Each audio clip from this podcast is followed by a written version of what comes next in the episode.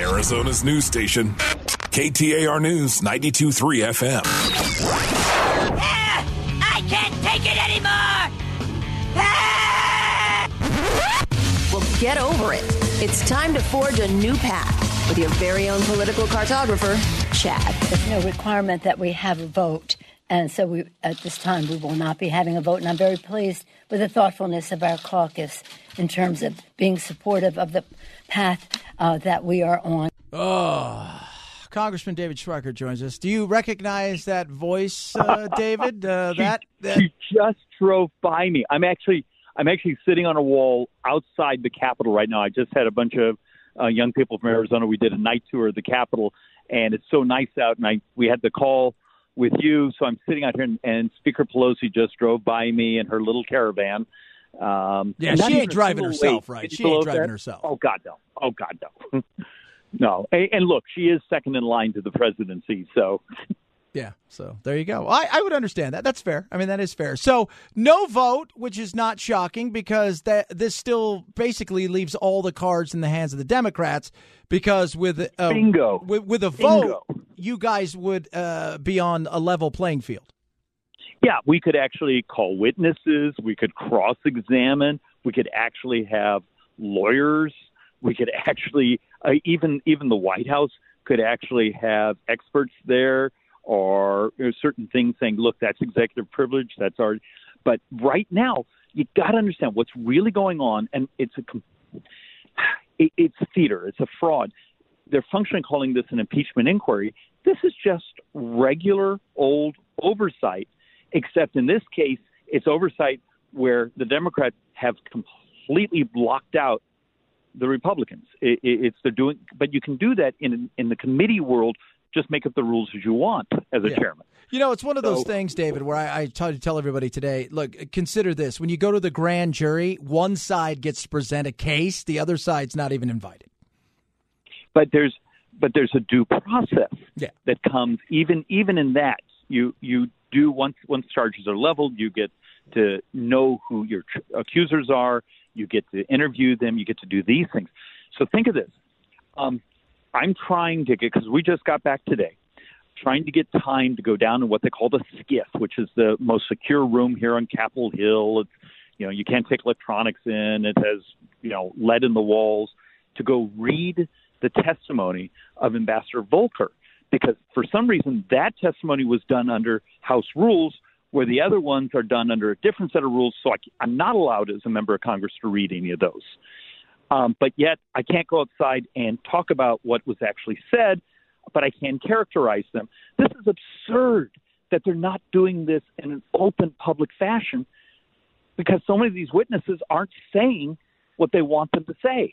Yeah. I said yesterday, look, at this point in time, I understand why people are curious. I understand why people are upset.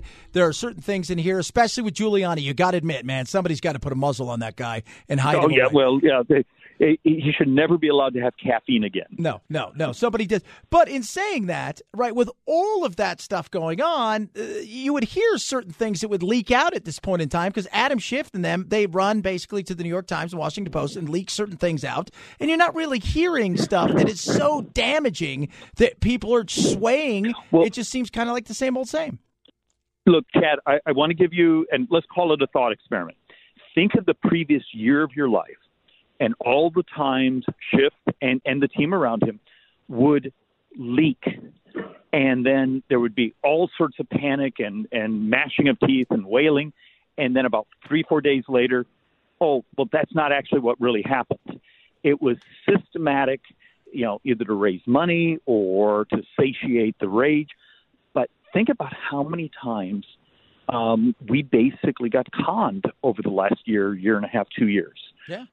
And we're back doing it again. And it's already, think of this, it's already happened in just the last couple of weeks. The whistleblower is this. Well, it turns out that, now they're thinking they're not going to even have the whistleblower testify.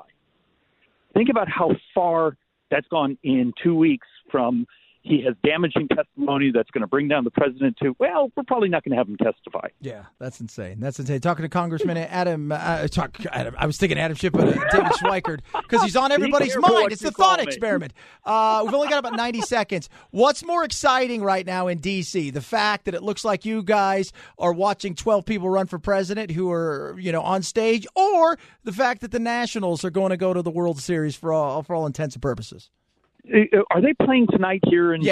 Yeah, they're up big, right? I don't even know what the score is. Seven to one. I will tell you, I'm in front of the Capitol, and I could hear the cheering off in the distance from the stadium. It's going to be awesome. 7-1 right now. They're on their way.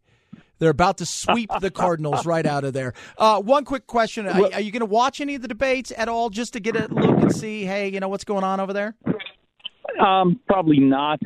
Look, I know this sounds crazy, but I'm trying to keep a little bit of my soul and a little bit of my sanity. And have you ever watched someone say things and you want to scream at the television that it doesn't work that way? Yeah. Or the math would never work that way? And look, I have a bunch of friends that are Democrats.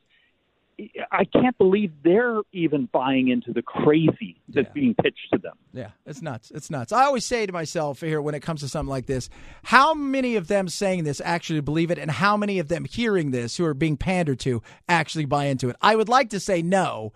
It's very, very few. There's no way anybody believes it. But as you know, David, the reality is maybe some do it. I love having you on, man. I'll let you go get to it. And go Nationals, so you can go celebrate tonight and maybe go to the World Series, man. I appreciate you coming on. It's going to be another excuse for no work to happen in D.C. That's it. It's okay. It's not like you guys need a lot of excuses. Thanks so much, man. I appreciate that, and we'll talk to you soon. All right. You take care. Thanks. Bye now.